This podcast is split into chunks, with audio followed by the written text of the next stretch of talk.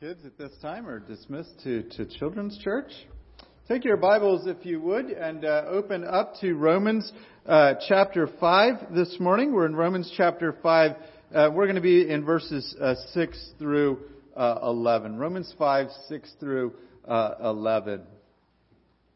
Listen then uh, to the Word of God. For while we were still weak, at the right time, Christ died for the ungodly. For one will scarcely die for a righteous person, though perhaps for a good person one would dare even to die. But God showed his love for us in that while we were still sinners, Christ died for us. Since therefore we have been justified by his blood, much more shall we be saved by him from the wrath of God. For if while we were enemies, we were reconciled to God by the death of his Son, much more now that we are reconciled, shall we be saved by his life. More than that, we shall also rejoice in God through our Lord Jesus Christ, through whom we have now received reconciliation. Let's pray this morning. Our gracious God and Heavenly Father, Lord, we just come this morning and ask that you would speak to us from your word. Uh, that we would hear what you have to say. We thank you that your word is living and active and sharper than a two-edged sword. And we ask that the Holy Spirit uh, would be at work in our hearts. Give me the, the words to say. May it come with uh, clarity. May Jesus Christ uh, be lifted up as we think of all that he has done for us. In Jesus' precious name we pray. Amen. Uh, I don't know about you, but when a war ends, you want there to be peace, and you want there to be uh, a lasting peace. That's the whole purpose of, of bringing a war to a close and making some sort of treaty. And you think down through history and the amount of wars that have happened, and some uh, ended with a uh, treaty that ended the war for good. Uh, you think of World War Two and how we were able to put the ha- past behind us, and Germany was eventually rebuilt, and of course it Uh, Japan was rebuilt. Of course, it did lead to the Cold War. But you also think about World War One and the Treaty of Versailles. And you think about, uh, just if you know a little bit of your history, how the actual treaty and how they put particularly all the blame of the war uh, on Germany. The actual Treaty of Versailles is one of the contributing factors that led to World War Two.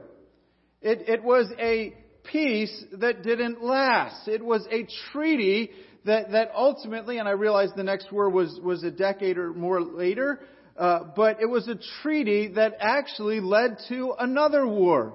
And what good is reconciliation? What good is an ending of hostilities? What good is peace if it doesn't last? We're in a passage of Scripture that talks about because uh, of Jesus Christ's work, we have peace with God. Romans chapter five, verse one. Therefore, since we have been justified by faith, we have peace with God through our Lord Jesus Christ. But what good is peace if it doesn't last? If it's only a temporary peace, it does us no real eternal good. If it's only something that gives you peace of mind for this life, it really doesn't accomplish the salvation that we need. We need to understand that when we have peace with God, it is something that is not only now our present status as the redeemed, as those who have been saved and put our faith and trust in the Lord Jesus Christ, but it is something that also lasts for all eternity. We will pass through the judgment of God at the end of the age and not have to fear the wrath of God. War will not break out again between us and God if we are a believer in the Lord Jesus Christ. So our main point this is, is this this morning. We are reconciled to God because Christ died while we were enemies of God.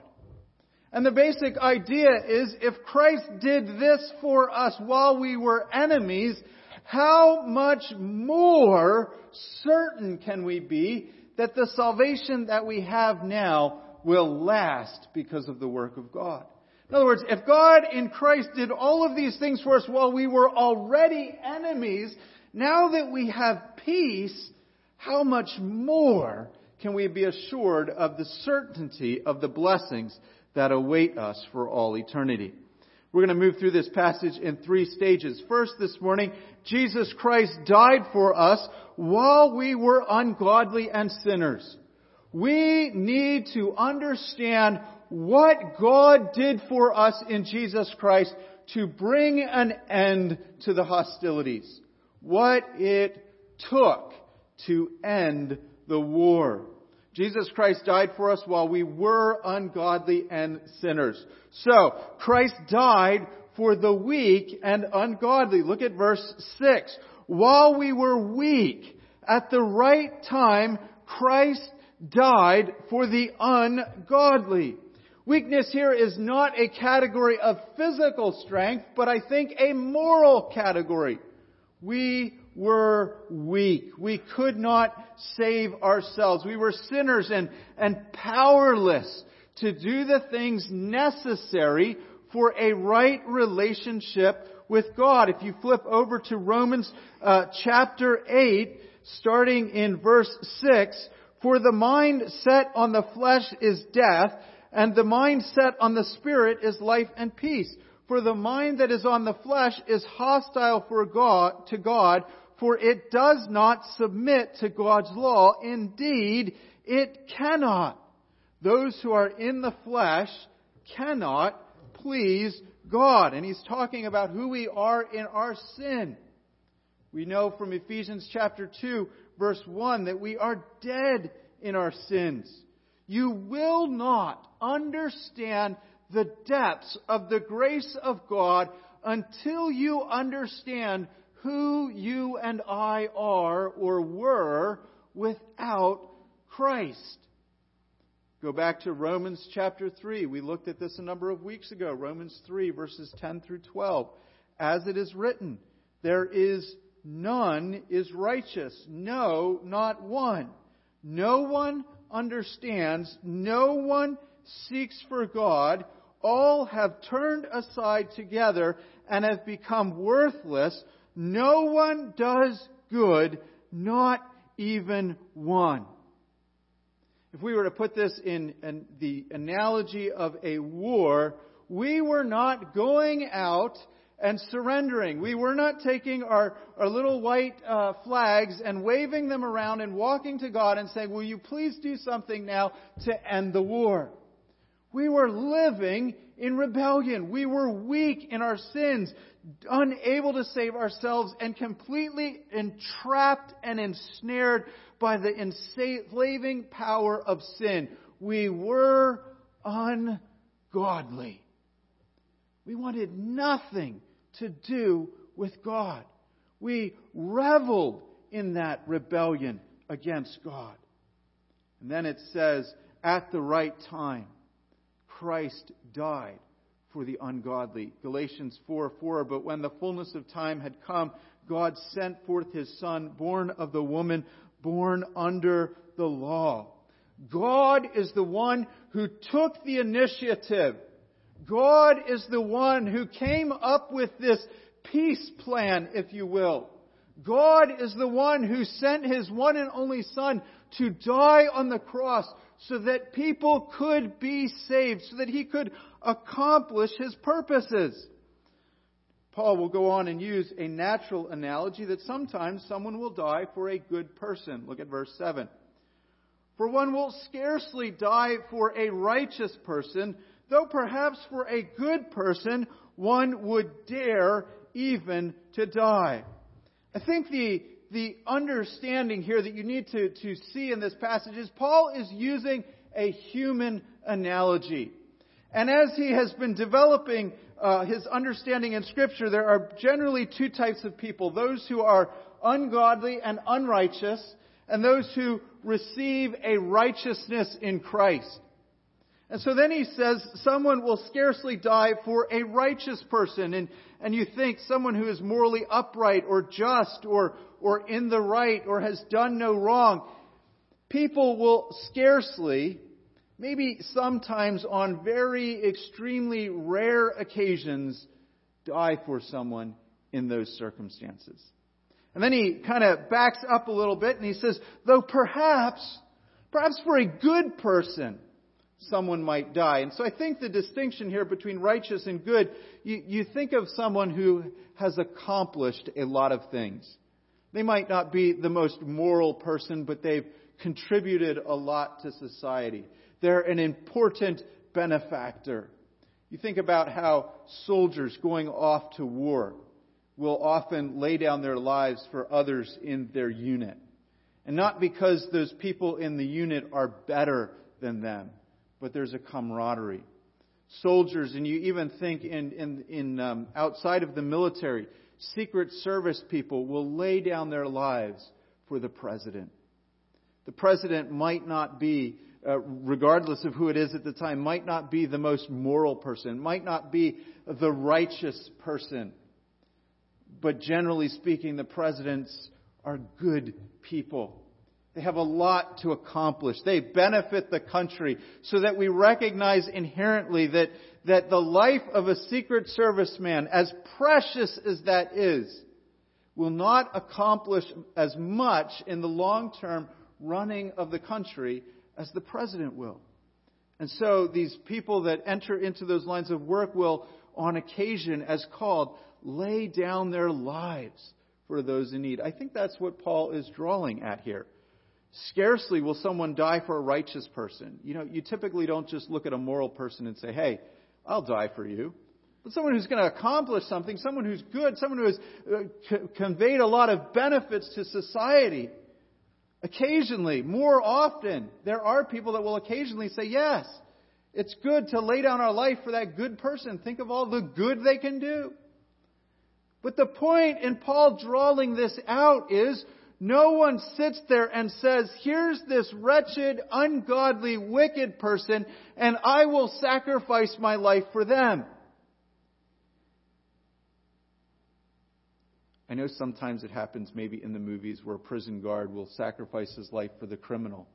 But as a whole, as a whole, human nature, we say, if that person suffers and dies, they get what's coming to them. I'm not going to sacrifice my life for someone who's ungodly, someone who's unrighteous, someone who has walked in such horrible manner with their life. Even though for a good person, we might occasionally do that. Paul is drawing out the analogy here. Who does this? Who lays down their life for the ungodly? When it comes to making peace in modern wars, we lay the guilt of the war, the blame on the person who started it, the country that started it. And they typically have to make some kind of reparations. There's a consequence for the war that they started. There's a price for peace. And the guilty party is the one that pays the price. And yet, when it comes to the Lord Jesus Christ, when it comes to our great and mighty God and how He accomplishes salvation, God, in the person of the Lord Jesus Christ, pays the price for peace. Jesus Christ sheds His blood for the ungodly. And so we see in verse five eight that while we were still sinners, Christ died for us. But God shows His love for us in that, while we were still sinners, Christ died for us. You take all that the Scripture says about what it means to be a sinner, that we are dead in our sins, that we are in rebellion against God, that we shake our fists at Him, that we are violating His holiness, that we are spitting on His name. And you see the love of God in that Christ died. Wow, we were sinners like that. Each one of us. And it says Christ died for us. God did not wait until we were ready to, to turn our lives around and then say, now I will help you with this process and show you my love. His love was not conditioned on us responding to Him. He was not standing there waiting and saying, you do something first. You throw up the white flag, and then I will jump in and do all the rest. We were sinners. We were at war. And God took all the necessary steps to reconcile a people unto Himself through the blood of the Lord Jesus Christ. God did not do this because we were good. God did not love us because we were righteous. God did not look at us and say, these people have potential if I would just step in and do something for them. We were dead in our sins, in bondage. God didn't decide to invest in us. God didn't take a risk on us to see if we would become something. God initiated salvation in the lives of the ungodly by having Christ die for us while we were sinners. Let me make an analogy, a human analogy. I enjoy chocolate chip cookies. I dare say uh, on my better days, I love chocolate chip cookies. And there is something in chocolate chip cookies that compels me to love them. The taste, uh, especially when they're my wife's homemade ones. You know, you get the good melted chocolate chips fresh out of the oven, the, the tender dough. There is something lovable about chocolate chip cookies. And if you don't love them, there is something wrong with you. I am sorry. May the Lord convict you in your sins. But there's something in the cookie. If I can make another analogy, your spouse, when you fell in love with them, you saw something in them that you liked. You saw something that they were going to maybe add some value to your life. You enjoyed being around them. Maybe they had traits that you were lacking. Maybe you had commonalities that you just fit so well together. Maybe they laughed at your jokes, and no one has ever done that before. But something about them compelled you, and you started to love them, and that love grew. And that's that's the way it works in, in human love. That's the way it should work in, in marriage. But when it comes to God, God did not see something in us that that compelled Him. God did not see some spark of goodness, some little light that if He could just fan that into flame, how wonderful we would be. God saw us as sinners and loved us. Yes, even as sinners, we still had remnants of the image of God, and we were still uh, created by God. And so there was that creaturely care and compassion that He has for us. But there wasn't in those moments anything internal to us that should woo God's heart to us. We couldn't coax Him along to love us more. We couldn't do something good to compel Him to say, now I can die for you. God's love was out of the greatness of His character. It was a self-motivated love. Nothing in us compelled God to love us.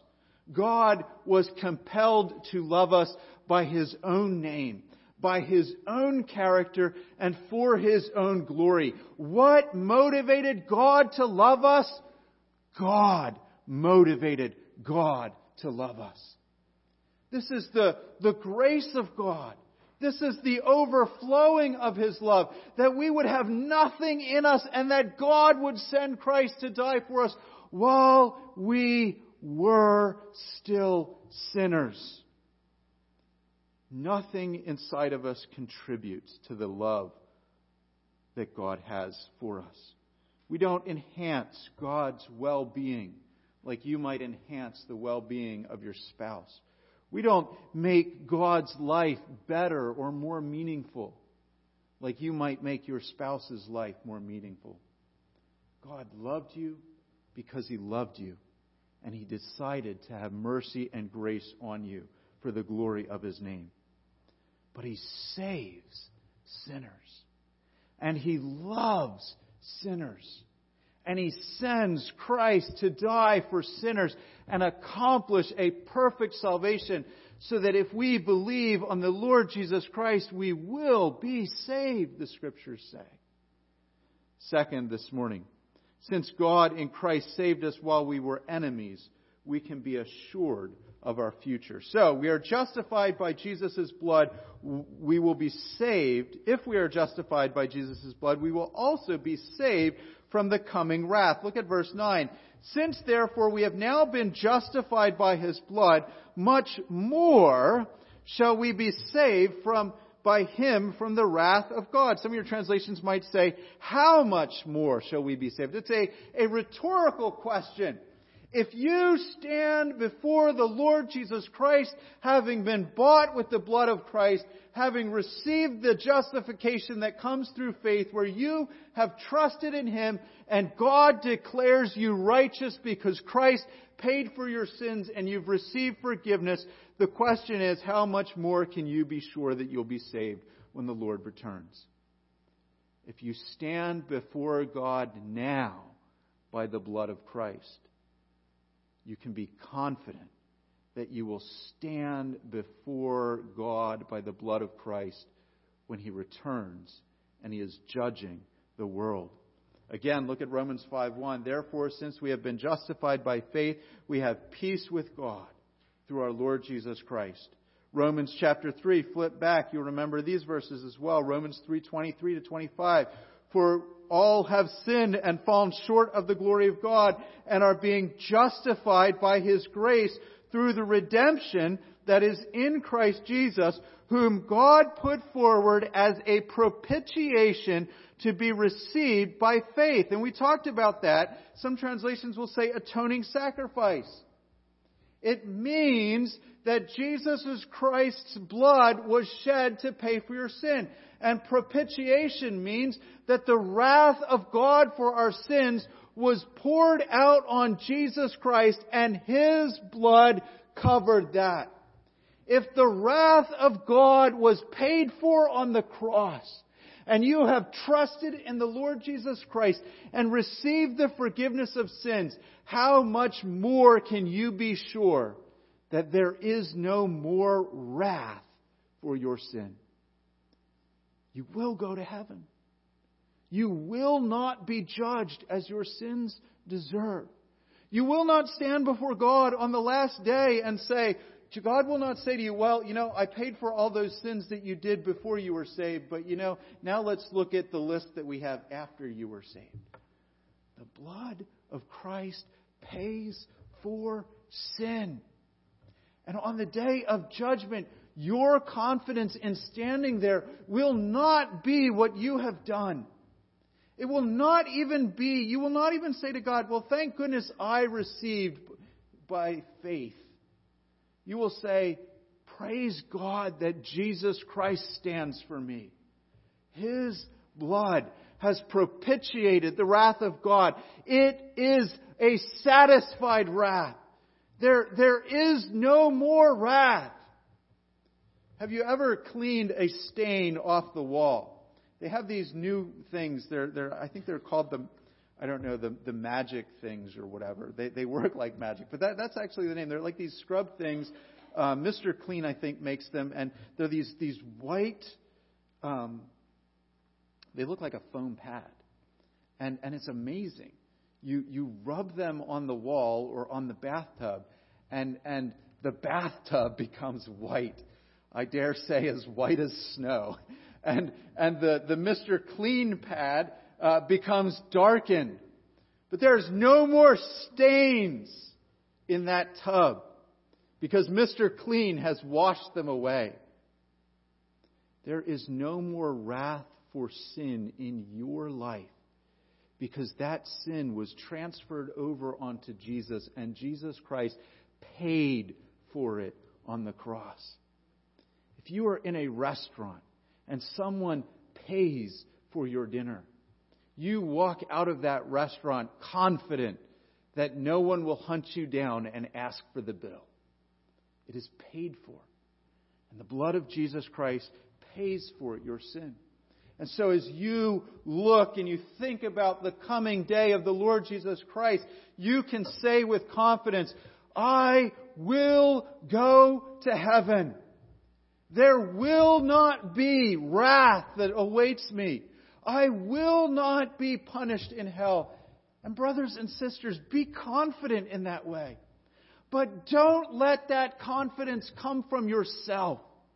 Don't get all, you know, oh, thank goodness, and what I've done, and I've gone to church, and I've done these things, and I've trusted in Jesus, and, and I, I, I, I, I. Be confident in Christ. You receive these things from Christ, but be confident in Christ and not your ability. This language, how much more will we be saved from the wrath of God? You think about how everything that God did for us while we were enemies. How can you not trust that He will continue to save you now that you are a child of God? If God did all these things for you while you were an enemy, how much more will He continue to do all these things now that He has adopted you into the family? If He sought you out while you were an enemy and He loved you with such great love, unconditional love, self-motivated love that came from His character, how much more now that He has placed you in the family, now that He gives you this privilege to, to call Him Abba, Father, can you say, God will not cut me off. The peace treaty will not be revoked, because I have been justified by the blood of Jesus Christ. Romans four twenty-four says that Jesus was, quote, delivered up for our transgressions and raised for our justification. If I stand by the blood of Jesus Christ justified before God, how can wrath await me? And the answer is, it can't. It can't. Yes, you continue to walk by faith all the days of your life. That's one of the marks of, of true saving grace, of being a product in us, that we continue to grow and we continue to walk in these things, and, and we don't walk away from the faith fully and finally. But the surety of that is the work of Christ. God does all the work when it comes to salvation. And, and what's fascinating about this passage is you see here the love of the Father. You see here the love of the Son, as it says, Christ dies for the ungodly. You see here the work of the Holy Spirit, as it said last week, that through the Holy Spirit, God's love is poured out into our hearts. Our wonderful and awesome triune God did all of these things for salvation. You and I contribute nothing. We don't merit it. There's nothing we do to, to curry God's favor, to make Him love us more. We respond to His grace. If God saved you while you were an enemy, don't you think now that you have peace with Him, He'll finish the work? Look at verse ten. For if while we were enemies we have been reconciled to God by the death of His Son, much more, now that we are reconciled, shall we be saved by His life? Again, it's a, a rhetorical question. If His death did this much, don't you think His resurrection life will do even more? It's a reminder that we're not just saved by the death of Christ. We're saved by benefits that flow from the resurrection. That it really matters that Jesus rose from the dead. Paul has said, if Christ is not risen from the dead, we are still in our sins. And the point is, if the blood of Christ pays for your sin, how much more do good things await you because of the resurrection? You and I will share in Jesus' resurrection at the return of Christ. The gospel is that while we were enemies, God reconciled us to Himself. You think of this word, reconcile, and we often use it for, for friends and family members. But, but when someone hurts us, someone close to us, and they disrupt or break a relationship, maybe we're mad, we're hurt, we're, we've been betrayed. Reconciliation, or when you reconcile, is when you go and make peace with them.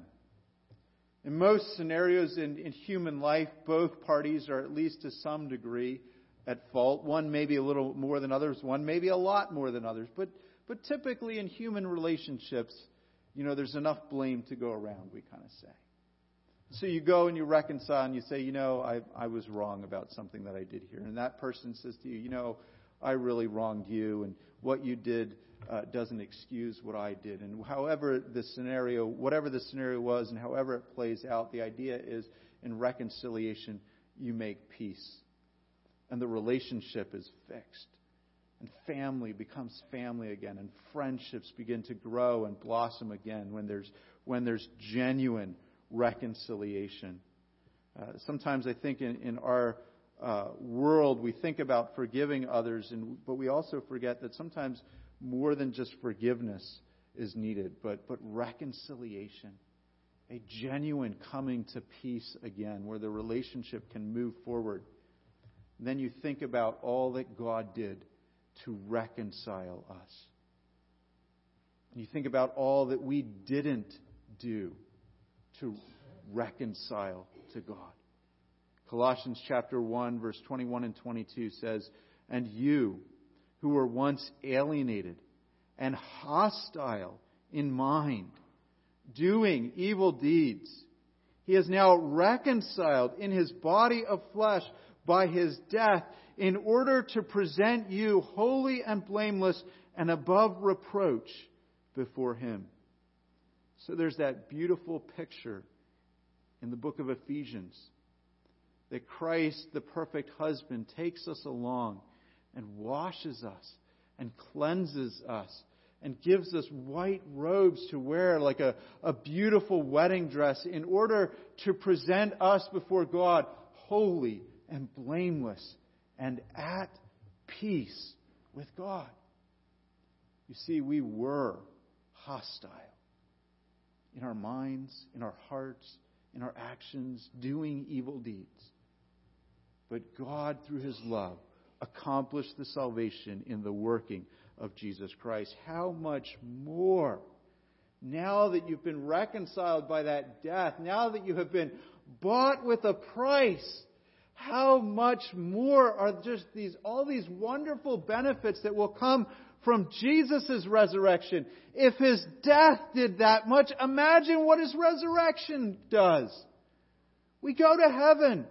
Not only that, but after the Lord returns and he creates the new heavens and the new earth, we get a resurrected body. We walk in the presence of God. We will be in the, the heavenly kingdom, and, and there won't even need to be a sun, S U N, because the glory of God is radiating there. And, and we will just casually jaunt or saunter or whatever down the streets of gold, enjoying ourselves because of the life of Christ. If the death of Christ has already put you at peace, think of everything that awaits you as you will come to share in the life of Christ. Of course, Paul will go on in Romans six and he will talk about us being alive in Christ now. And that gives implications for how we live and for how we walk. But the, the focus here is the future is secure. Why? Because Jesus Christ died for you. The future is secure. Why? Because Jesus Christ rose from the dead for you and I. His resurrection guarantees that the price of sin has been paid. His resurrection guarantees that those who are in Christ, that have a relationship, that have trusted him by faith, there will be a final hope of a glorious body. And it will be awesome. And God will not take that away because you are at peace if you have received the shed blood of the Lord Jesus Christ. Romans chapter eight will pick up on this, and you can imagine all the hardships that the Roman church is going through and all the hardships that Paul is going through. And you can think of your own life and all the hardships that you go through. And sometimes you say to yourself, how do I know God is real? How do I know he's there? How do I know he's going to do what he promised he would do? Sometimes we have our own self-doubt. Sometimes we have our own sin. And, and not only are we rightly convicted by sin, but then we beat ourselves up even more and we say, I blew it. Why would God even save me now? We sort of think sometimes of salvation as God gave us our one shot to do it over. Sometimes we think of it like in golf, you know, where you get a mulligan. And, and we think, if I can just do it again over the right time, the right way this time. And then we get going in our Christian life, and, and we, we screw up. Pardon my language. We sin. We, we royally make a mess of it. And we feel the conviction, but then on top of that conviction, we, we go back to that, that man-centered way of thinking, and we say, God gave me my one shot, and I blew it with sin again. Now what is he going to do? Brothers and sisters, if he forgave you and made peace with you while you were an enemy, how much more do you think he's going to forgive you and love you now that you are a child of God? Is my sin serious? Yes, absolutely. Should I take it before the cross of Christ and confess it and, and do what I need to do to make it right, particularly if I've, I've sinned against other human beings? Absolutely. We don't want to take sin casually and just be like, oh, well, God forgives it. Who cares? Whatever. I'll just do it again next week. At the same time, sometimes we wrongly beat ourselves up beyond what is genuine conviction. And you need to know, if God made peace with you while you were an enemy, trust that Christ forgives ongoing sin even now. The believer will always struggle with sin in this life. We hope it's a, a growing process and it becomes less and less, and that's just part of the fruit of the Spirit working in us. But you will never be in this life fully free from the presence of sin. It's just a reality. It's not to say that God is not powerful. It's just to say that until you have the new resurrected body, you still live in a body of sinful desires. As much as we are liberated and freed from the slavery of sin, we aren't yet in this life freed from the presence of sin. And so sometimes that presence of sin bothers us rightly. But don't let it turn you from seeing the grace of God in Jesus Christ. Your salvation is secure not because of you, but because of Christ. Your salvation is guaranteed because of what Christ did. Because God sent forth His Son to be the propitiation. And if Christ's sin pays for the wrath of God, excuse me, if Christ's sacrifice pays for my sin, pays for the wrath of God, I won't have to pay for it. I won't have to suffer wrath. Because God showed His love for me. This is the part where, you know, we just, it, we got to rejoice. That's, that's what Paul says next, right? Look at verse, point three, verse eleven. Let us rejoice that we've been reconciled to God. I'm not going to ask you to all just jump up and shout with applause, but but we got to be excited about this. This is that language again of of boasting, of of telling people that this is awesome, that that this is amazing. Have you ever seen people when their sports team wins? I mean, if you were a Cubs fan when the Cubs won, those people went nuts. In a good way, but that was just over human things. Imagine how much more we should be when we think about the cross of Christ. That wasn't just winning the World Series for once in a hundred years. That was defeating sin for all time. Past sins, present sin, future sins, all on the cross of Christ. Even before your great, great, great, great, great, great grandparents even existed, Christ died for sin. More than that, we also rejoice in God through our Lord Jesus, through whom we have now received reconciliation. We boast and rejoice in God, and it's because of, it's through, it's, it's by the means of the Lord Jesus Christ. Christ has accomplished this. Let me just give you three things this morning in terms of application. Number one, it is your worship of God and the Lord Jesus Christ driven by the gospel? Is, is this fuel on the fire of worship? Is it stoking flames in your hearts to say, God really is awesome? The more I come to know and understand what God has done in Christ, the more I should be driven to worship and to boast and to glory in Him alone. People that have the heritage like us of being Protestant or evangelical or, or coming from the line of the Reformation, we have this wonderful phrase in Latin, sola deo gloria, to the glory of God alone. Why does God accomplish salvation? Why does God work out salvation the way that He does? One, because it's the only way that it can, can be accomplished because of our sin. But two, He does it in such a way that God alone gets all the glory. And so in our worship, in our church life, in our daily Christian living, even in the way that we act on a Sunday, do we give all the glory to God? Let us not be a people that kind of has one little corner of our Christian life that, that we take the credit for. That maybe things that God are, is doing in this church, we say, wow, God is awesome. Thank goodness He's doing that. But then secretly or maybe even publicly, we kind of say, well, thank goodness we're doing something here. Let us give the credit to God, because God has done all the work in salvation. God gets the credit. And in our worship, not just what we say, but the way that we do it, does God get all the credit?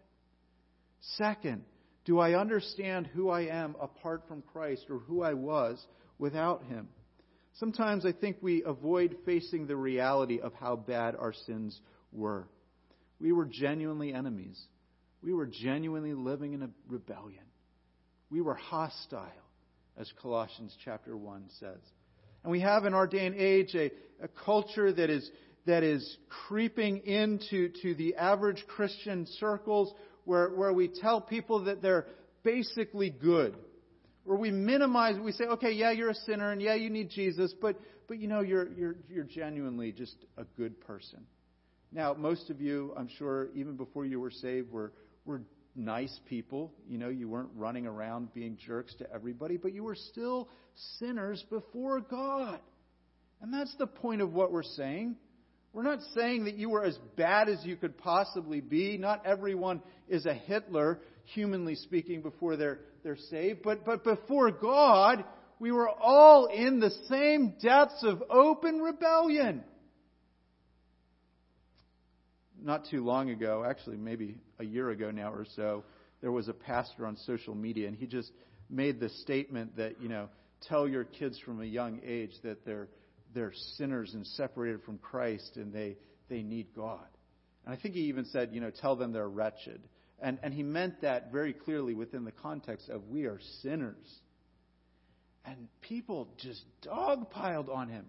What is that going to do to their self-esteem? What is that going to do to their self-worth? What is that going to do to who they think they are?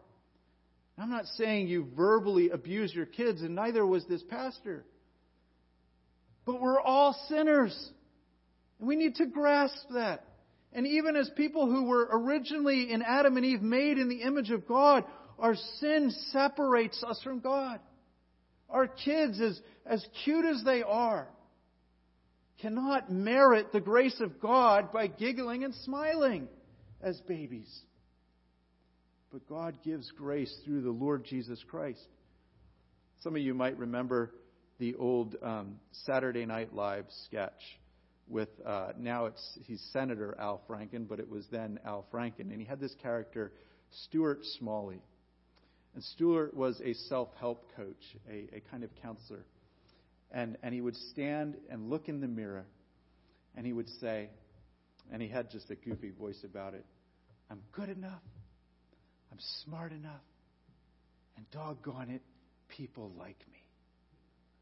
And sometimes I think that's how we treat ourselves in our relationship with God. We we ask ourselves, why does God love me? And we we can pat ourselves on the back. I'm I'm good enough, I'm smart enough, and doggone it, people love me. There's something lovable about me. I'm a nice guy. I'm a nice gal. Wouldn't God, why wouldn't God want me in the kingdom? Think of all I can do for Him. Why does God love you? There's nothing in you or I which causes God to love you or me.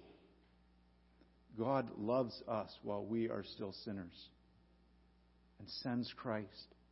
And Christ dies for us and accomplishes a perfect sacrifice for sin.